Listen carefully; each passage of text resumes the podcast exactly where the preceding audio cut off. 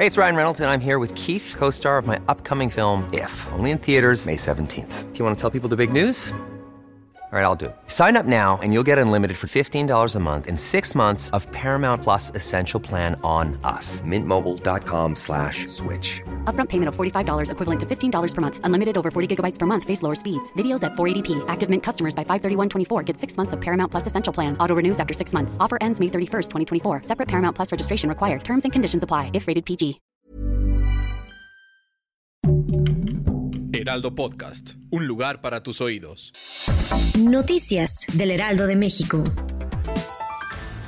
A dos años de la implementación de la alerta por violencia contra las mujeres de la Ciudad de México, la jefa de gobierno Claudia Sheinbaum aseguró que este mecanismo está funcionando debido a que han disminuido los feminicidios 25% de 2018 a 2021 y 22% de 2020 a 2021.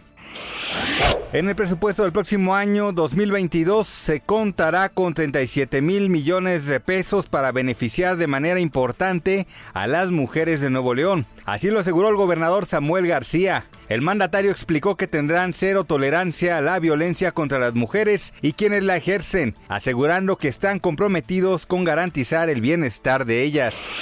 En Reino Unido, autoridades informaron que se vetarán los vuelos de seis países en África ante la nueva variante de COVID-19 que señalan los científicos es más contagiosa y tiene múltiples mutaciones. Algunos países en el mundo enfrentan una cuarta ola de COVID-19. Es por ello que en Reino Unido se han tomado ante el surgimiento de una nueva variante con el propósito de evitar el incremento de contagios y la propagación del virus.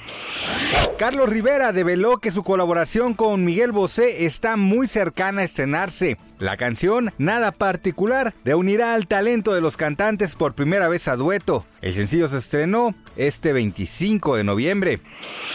Gracias por escucharnos, les informó José Alberto García. Siete Noticias es una presentación de Grupo 7 y Heraldo Radio.